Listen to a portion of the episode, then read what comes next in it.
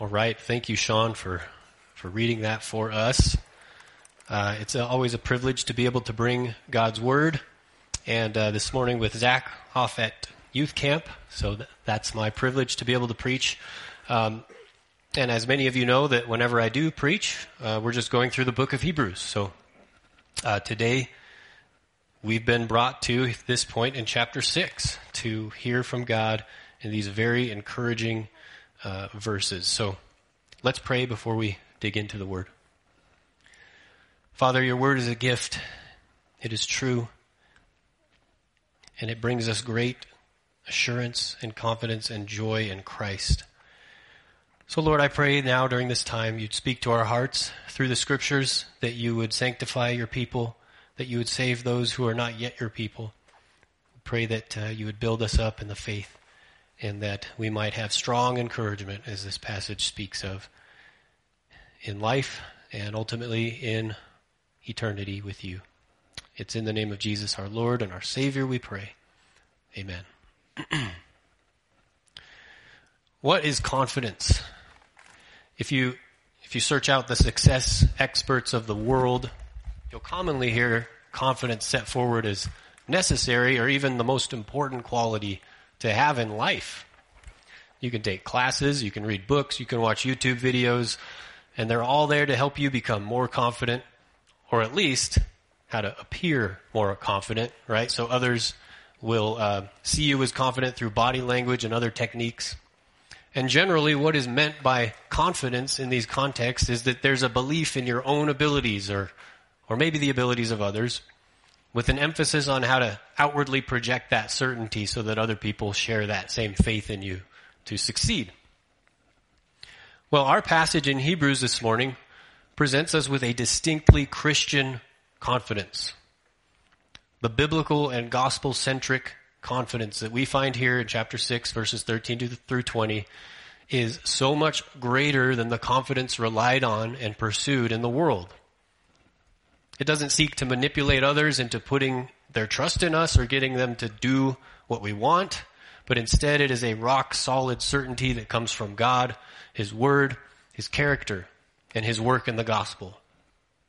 And so this brings a steadiness and a steadfastness to our lives far greater than any self-confidence ever could. And this is the confidence that we need more than any other and it's why the title of today's sermon is You Need Christian Confidence. Now, how do we get to this topic here in Hebrews? This, these verses come after a lengthy and sobering warning in chapter 6, which uh, came after the writer of Hebrews introduced this idea of Christ being a priest in the order of Melchizedek in chapter 5, verse 10. And then from that point, he takes an entire chapter and a half long detour to call us to spiritual maturity, to keep clinging to Christ. And then at the end of that detour, this is what he says in chapter 6, verses 11 and 12, just before our passage. He says, And we desire each one of you to show the same earnestness, to have the full assurance of hope until the end, so that you may not be sluggish, but imitators of those who through faith and patience inherit the promises. So this call to have assurance and hope and to patiently wait and persevere in the faith leads to this passage on Christian confidence. After this, he's going to return to the topic of the priesthood of Melchizedek, but God sees this issue of having assurance and confidence in his promise as so vital that he addresses it here first. I think we can grasp what's being said in this passage by breaking it up into four primary points that help us trace the main ideas. So uh, let's start with the first one, which is very simply that God made a promise in verse 13. Let's read it. For when God made a promise to Abraham, since he had no one greater by whom to swear, he swore by himself. So remember that in verse 12, just before this, we're called to be imitators of those who through faith and patience inherit the promises. Well, that's Abraham, right? He's, he's of course a prime example of this. And to drive home the teaching of Christian confidence, he decides to expand on how and why exactly Abraham patiently and confidently persevered in faith. Now, if you're familiar with Abraham's life, you know there are actually multiple occasions throughout the account of Genesis where God either makes or reiterates his promises to him. But there's only one place in Genesis where God adds this oath, where he swears by himself. And it is the account of Abraham offering up Isaac in Genesis chapter 22. So we're going to turn there. If you want to turn there with me, we're going to read a big chunk of that so we can remember what happened. Genesis chapter 22. And we'll start there in verse 1. After these things, God tested Abraham and said to him, Abraham. And he said, Here I am. He said, Take your son, your only son Isaac, whom you love, and go to the land of Moriah and offer him there as a burnt offering on one of the mountains of which I shall tell you. So Abraham rose early in the morning, saddled his donkey, and took two of his young men with him and his son Isaac. And he cut the wood for the burnt offering and arose and went to the place of which God had told him. Now jump, jump ahead to verse 7 here. And Isaac said to his father Abraham, My father. And he said, Here I am, my son. He said, Behold the fire and the wood, but where is the lamb for a burnt offering? Abraham said, God will provide for himself the lamb for a burnt offering, my son. So they went, both of them together. When they came to the place of which God had told him, Abraham built the altar there and laid the wood in order and bound Isaac his son and laid him on the altar on top of the wood. Then Abraham reached out his hand and took the knife to slaughter his son. But the angel of the Lord called to him from heaven and said, Abraham, Abraham. And he said, Here I am. He said, Do not lay your hand on the boy or do anything to him, for now I know that you fear God, seeing that you have not withheld your son, your only son, from me. And Abraham lifted up his eyes and looked, and behold, behind him was a ram, caught in a thicket by his horns. And Abraham went and took the ram and offered it up as a burnt offering instead of his son. So Abraham called the name of that place, The Lord will provide, as it is said to this day, on the mount of the Lord it shall be provided.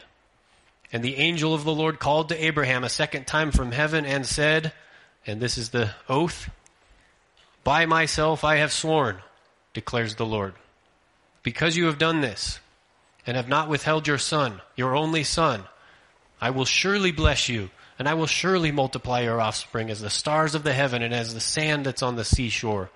And your offspring, offspring shall possess the gate of his enemies and in your offspring shall all the nations of the earth be blessed because you have obeyed my voice. So the Lord promised blessing to Abraham and his descendants through Isaac. They would become so numerous that they'd be like grains of sand or stars in the sky, and the nation that they would become would have military victory, and this blessing would extend through them to the entire world. Big promises for this guy. So God made a promise to Abraham. So what? Does that mean anything to you and me? Well, scripture makes clear that the ultimate fulfillment of the promise that all the nations of the earth would be blessed through this offspring is the coming of salvation in Christ to all the world, to people of all races and tribes and nations and languages. And of course, that includes the final fulfillment of all that God has said he will do for his people the church in the New Testament through Christ as well. So God made a promise to Abraham. Has God made promises to you? To me? He has. Promises of eternal life, of sanctification, of seeing Him face to face, resurrection, righteousness from God by faith, forgiveness of sin, the complete and final removal of sin in heaven, the end of all suffering, pain, and tears. That even the worst things in this life are intended for our ultimate good. Yes, God has made promises to you and me. So that brings us then to the second point this morning in verses 13 through 18, and that is that God guaranteed that promise. He made a promise to Abraham, then he guaranteed that promise. Let's read verses 13 to 18. For when God made a promise to Abraham, since he had no one greater by whom to swear, he swore by himself, saying, Surely I will bless you and multiply you. And thus Abraham, having patiently waited, obtained the promise. For people swear by something greater than themselves, and in all their disputes an oath is final for confirmation. So when God desired to show more convincingly to the heirs of the promise the unchangeable character of his purpose, he guaranteed it with an oath, so that by two unchangeable things in which it is impossible for God to lie, we who have fled for refuge might have strong encouragement to hold fast to the hope set before us. So God made a promise and he guaranteed that promise and he did this with an oath when he said in Genesis 22, by myself I have sworn, declares the Lord. To swear by God himself was the highest oath that a person could ever make. It was the most solemn way to commit to doing what you had agreed to. There were times when Abraham swore to the Lord, and uh, similar oaths were made throughout Israel's history. It was a far more serious thing than uh, what we hear or often say today, like, oh, I swear this, or oh, I swear to God, you know. Uh, these are words that should not be flippantly said. So it made sense for people to swear oaths by God, given that they did it uh, acknowledging that there is an authority and a power higher than them that was going to hold them accountable if they didn't follow through with uh, the oath. So here it's saying that, that since God has no higher authority, and since he is in fact the ultimate authority in the universe, then he swore by that very same authority and power on himself. He couldn't have made a, a higher oath. He couldn't have communicated his promise in a more solemn and certain way. He's also setting up for a similar argument about the promise of God to make Christ a priest after the order of Melchizedek in chapter 7 verse 21. Just peek at that real quick. Chapter 7 21. Same, same idea.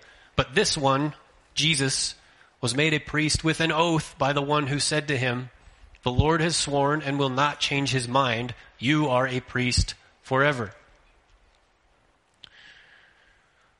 So, in verse 16, the argument is that people would swear oaths in solving legal disputes, and that would essentially serve as a, a binding agreement.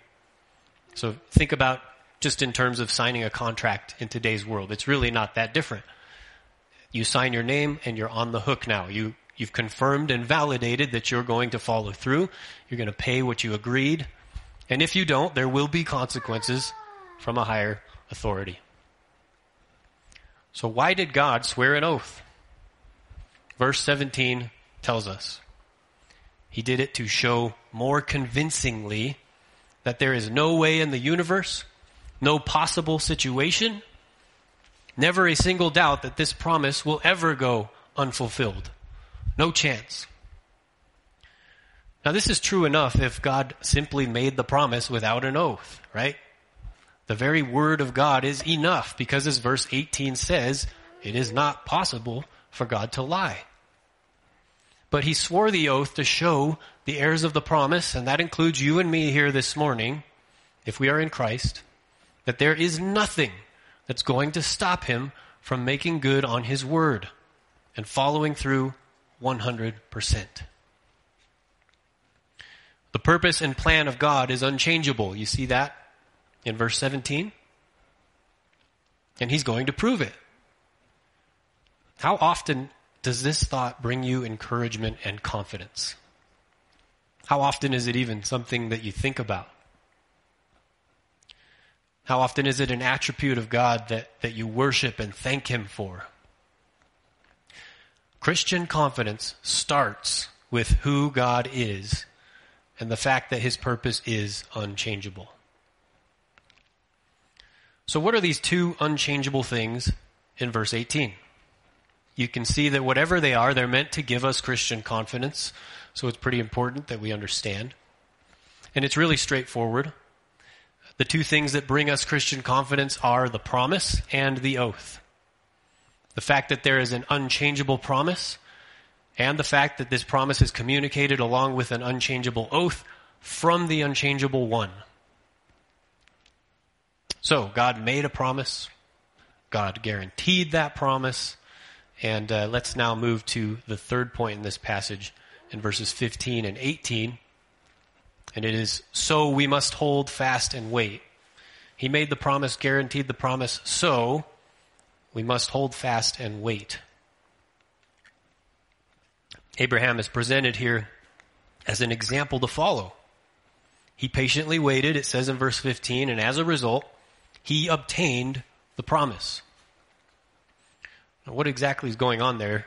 That's, that's a question we need to ask because Abraham definitely didn't see the nation of Israel, right? He didn't see this multitude of descendants, and he wasn't alive when the ultimate offspring, Christ, came into the world, but he obtained the promise. So, so the question is how and when? We can answer the when fairly easily, I think. Uh, the context demands that we see the author referring to the promise made with the oath in Genesis 22, after Abraham showed that he was willing to sacrifice, sacrifice Isaac. So in some way, he obtained the promise right then and there. And understanding this helps us to understand the how question. And so the key here is that the fulfillment of this promise was tied specifically to Isaac. Abraham and Sarah received the promise of a son years and years before Isaac was ever conceived and born. There was this extremely long period of waiting and trusting God to deliver on this promise. And that's not to say that Abraham never faltered during his wait. He certainly did falter and sin when he used Hagar to get an heir. But the and of course the consequences were not good. Abraham was not sinless, but he was, in the big picture estimation, a man who waited on the Lord to do what he promised regarding giving him and Sarah a son. Well, then fast forward to Genesis 22, years and years and years later, and now Isaac has been born. And all of Abraham's hopes are tied to Isaac's life at this point. The promise was to be fulfilled through him specifically in his line, and yet God tells him to sacrifice the son of promise. So when Abraham shows his faith in being willing to obey the Lord, even in sacrificing the son of promise, and then at the last moment was commanded to stop, he obtained the promise. Isaac was still there. The promise was his. And now it was guaranteed and secured with an oath from God Almighty Himself. We can get a little bit more insight on this in chapter 11, verse 17. Just flip ahead a couple pages there. So here in 11, verse 17, it says, By faith, Abraham, when he was tested, offered up Isaac. And he who had received the promises was in the act of offering up his only son of whom it was said, Through Isaac shall your offspring be named, he considered that God was able even to raise him from the dead, from which, figuratively speaking, he did receive him back. This helps us understand how Abraham obtained the promise at that time. Now, this is far more than Bible story time in the book of Hebrews, isn't it? It's meant to drive us to hold fast and to patiently wait on the Lord. Is it reasonable for us to say that? Does this passage really refer to us when it refers to the heirs of promise in verse 17? Well, listen to how Galatians chapter 3 verses 26 to 29 puts it. It says, For in Christ you are all sons of God through faith. For as many of you as were baptized into Christ have put on Christ. There's neither Jew nor Greek, there's neither slave nor free, there's no male or female, for you are all one in Christ Jesus. And now listen to what he says in verse 29. And if you are Christ's, then you are Abraham's offspring, heirs according to promise. So absolutely, if we are Christians, Hebrews wants us to view ourselves as heirs of the promise. And that's why in verse 18, in referring to the same group of people, he says that we are those who have fled for refuge. What a beautiful and accurate way to describe us as Christians. Those who have fled for refuge. Those who have seen that they need to be saved, rescued from sin and from this wicked age. Those who see that the only way to escape and be delivered is to find refuge in the shadow of the wings of the Lord. So that when his wrath is poured out upon all the living and the dead, we will be safe. Psalm 57 verse 1 says, Be merciful to me, O God. Be merciful to me, for in you my soul takes refuge. In the shadow of your wings I will take refuge till the storms of destruction pass by. So are you someone who could be described in this way? Have you run to God himself for salvation from his judgment on your sin? This is what Jesus died for. All you need to do is realize that you need to repent and flee from sin and flee into his welcoming and protecting arms in Christ. God is calling you to find refuge in him. Now, what is all of this meant to do in our hearts? Verse 18, that we might have strong encouragement to hold fast to the hope set before us. Now, the fact that he says this here implies something important. You and I need encouragement to keep going and to cling to Jesus and his promises. We live in an age of discouragement. We live in a reality where sin still exists in our hearts. We live in a time where Satan is actively seeking to discourage us from clinging to Jesus. And for these reasons, we need more than just a little pinch of encouragement. He says that the absolute certainty of God keeping his promises to us brings us strong encouragement, powerful encouragement. It's mighty encouragement. It's got some juice, some meat, some zing to it. It's a lot more than just a little extra encouragement. So Christian confidence is effective in encouraging us to press on with Christ in hope. Christian confidence is so much more than just agreeing intellectually with some doctrinal truths that God is unchangeable and that He's faithful. Christian confidence is what happens when you let those truths become so deeply rooted in your heart and so personalized in your soul that it then drives your whole life forward in perseverance in the faith like it's a force that blasts you forward towards the goal of clinging to Christ all the way home. And that's exactly what he says we need to do.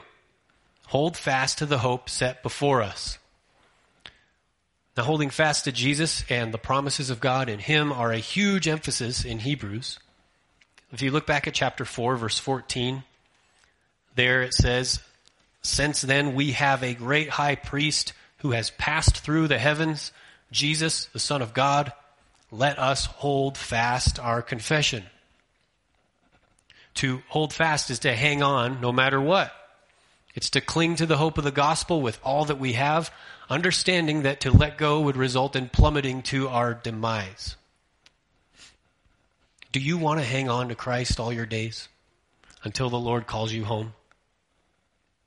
Then bask in the goodness of the reality that our God is unchangeable and He has made promises to you and He has sealed those promises with an oath. There is nothing more certain in all of reality than the, than the fulfillment of God's promises in Christ. This is the truth that faith sees and grabs hold of and never lets go. And the way he says it here is that we are to hold fast to our hope in Christ. You've probably heard that Christian hope is not the same kind of hoping that we tend to uh, think about or talk about, like hoping for something that may or may not be. Like, I hope I get that job or that raise, or I hope we have a boy next time, or I hope someday my spouse will change. Well, this is why Christian hope is not that kind of hope. It's because God has assured it. He's assured that it will come to pass. Do you remember that in Genesis 22, right after swearing the oath, God said this to Abraham Because you have done this and have not withheld your son, your only son, I will surely bless you. Isn't this what God the Father himself has done for us? Romans 8 verse 32 says, He who did not spare his own son, but that gave him up for us all, how will he not also with him graciously give us all things? Our God is a God of action and not mere words. And so the faithfulness of Abraham was a foretaste of the faithfulness of God in the giving of his son. And so the point of Romans 8 verse 32 is to say that if God gave his son, then there is absolutely no contingency or any possible way that he's going to waste the sacrifice of his son by not fulfilling all that he's promised to do through him. This is powerful, strong encouragement for you and for me today and every day. And that leads us to the final point and the final verses in this passage today. So point number four is that Christian hope is Christian confidence. The writer spends verses 19 through 20 helping us further massage this Christian confidence into our hearts by helping us understand the nature of hope. And it really just boils down to this. Christian hope is Christian confidence. Let's read verse 19 and 20. We have this as a sure and steadfast anchor of the soul, a hope that enters into the inner place behind the curtain, where Jesus has gone as a forerunner on our behalf, having become a high priest forever after the order of Melchizedek. So when he says at the beginning of verse 19, we have this. He's talking about our hope in the gospel. That is the this. He's talking about the fulfillment of the promises of an unchangeable God who's sworn an oath to keep them all through the work of the Lord Jesus Christ. We have this sure hope, and now he's going to give us two visuals to help us grasp it and to build Christian confidence in us. Two visuals. The first one is an anchor, and then the second one is a visual of walking past the curtain in the temple and entering into the very presence of God. So let's start with the anchor. What does an anchor do? Well, it keeps the ship where you want it, right? No drifting. That thing stays on the ocean floor, and regardless of what else happens with the wind or the waves, that boat is in the same position, and the captain knows exactly where he is the next day. Well, this is no ship anchor. It is a soul anchor. And so Christian confidence does the exact same thing for our souls that an anchor does for a ship. Christian confidence prevents spiritual drifting. It keeps us centered when the winds of trials begin to howl in our lives and the waves of sin begin to rise and threaten to push us far off course. And even when the subtle and gentle and yet deadly lullaby of worldly comfort on a calm and pristine sea would ever so slowly lead us miles off course. Christian confidence is our spiritual anchor. So that's the first visual of Christian confidence here. Let's look at the second one. As he puts it, a hope that enters into the inner place behind the curtain where Jesus has gone as a forerunner on our behalf. The hope that we have in Christ enters into the inner place behind the curtain. Now you probably know this is referring to something very specific in terms of the way that uh, Israel was instructed to worship in the Old Testament in the temple or the tabernacle, the place behind the curtain was the most holy place, the Holy of Holies. And it communicated to the people that God was holy, set apart, and that he was to be revered, and that he was entirely separate from sin. And no one was ever to enter past this curtain aside from one time a year on the Day of Atonement. And on this one day, one man was, in, well, was permitted to enter in. That was the high priest of Israel. First, he'd have to make sacrifices for his own sins and the sins of the people, and then he would enter into the most holy place and he would sprinkle blood around the mercy seat as he made atonement for the sins of the people.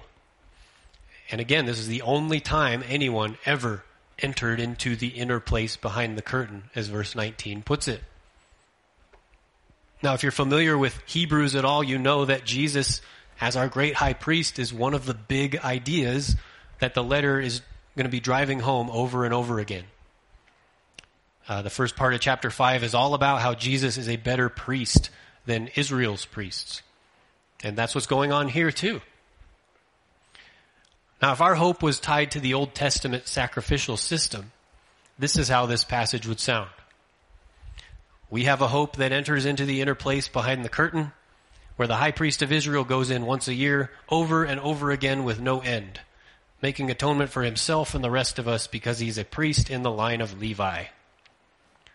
That's not a very anchor like hope, is it? There's actually a couple of earth shattering differences between that and how it actually reads. And the first and most obvious one would be the, the difference between Jesus and the high priest of Israel being the person that enters in. Jesus is one and the same person. The high priest of Israel would change over time. So the one who went in last year may not be the same as the one who goes in this year. And that leads to a second key difference. Jesus has gone in. The Israelite priest goes in, comes out. And then next year, he has to go in and out again. The past tense here is used to communicate that this is a one time done deal. Jesus has gone in. He's never come out. He doesn't need to go back in, and he cer- most certainly will not. And then third, what did Jesus do when he entered past the curtain into the presence of God? Well, he entered as a priest, as a high priest, and he made an offering. And that offering made atonement for sin. And that offering was the sacrifice of himself upon the cross. And that sacrifice was on our behalf for us, verse 20. And there's no need for any more offerings because he is who he is, the son of the God, son of God in the flesh, perfect, holy, righteous. Now, why does he use this visual here in describing our hope and building Christian confidence in us? Because the certainty of God's promise is confirmed in the life and death and resurrection and high priestly ministry of Jesus Christ. Because through Jesus, we are purified and able to follow him into the very presence of God. The curtain was torn when he died to convey that exact thing. A God who's unchanging, promise making, faithful, and truth speaking, who gave himself to purify us and grant us access to him and relationship with him for all eternity, is an anchor for our souls and the grounds for confidence and hope in our lives. Verse 20 continues Jesus has gone as a forerunner on our behalf. Now, obviously, Jesus has gone before us, right? He's preceded us in entering the presence of God as a priest on our behalf, and he's paved the way of salvation for us through his death. But also, the picture of sailing ships in the ocean and anchors uh, actually continues with this word forerunner. In ancient times, there were actually boats called forerunners. And so, as larger ships would come into the harbor, they would sometimes be able to be unable to make it all the way to the docks if the tide was low because of large sandbars in between them. And so in this sort of situation, the large ship would stop a good distance out from the port and then a smaller boat called a forerunner would actually take the large ship's anchor with it and head into the shallows closer to the docks. And then the forerunner would drop the anchor, assuring that until the higher tides came, that ship wasn't going anywhere. And it would assure that that ship would make it into the destination. Jesus Christ is that forerunner. The high priestly offering of himself is our sure hope. It is the unshakable reality that keeps us anchored near the docks of heaven until the high tide that brings us home for eternity rolls in. That last part of verse 20 says that Jesus has become a high priest forever after the order of Melchizedek. Talking about Melchizedek in detail is for next sermon in chapter 7. But uh, notice one key word here forever. The office of Jesus Christ as a high priest of his people is an eternal office. The work of Jesus Christ accomplishes eternal results. So he isn't going anywhere. And he won't cease to be our high priest at any point in the future without end. forever. I will hold fast to the anchor. It will never be removed. Words that we've sung in recent weeks. Are these words that resonate with your soul? Or do you find yourself being overwhelmed by doubt and fearful whether you'll make it to heaven or not? For a true Christian to be overcome by doubt and fear is to be like a captain of a ship that has forgotten about the anchor in the midst of a storm. The captain has forgotten that the forerunner went and dropped that anchor in an absolutely unshakable place near the docks. And so every torrent and every gale and every flash and crash of thunder and lightning strikes fear and uncertainty into the captain's heart, and he believes he is lost. On one level, that seems kind of silly, doesn't it? I mean, a captain knows sailing well. It's his occupation. It's his bread and butter. It's what he lives and breathes. So forgetting about something as basic as an anchor and not allowing it to influence the way that he handles a storm is nonsensical. Well, couldn't you say the same of us as Christians?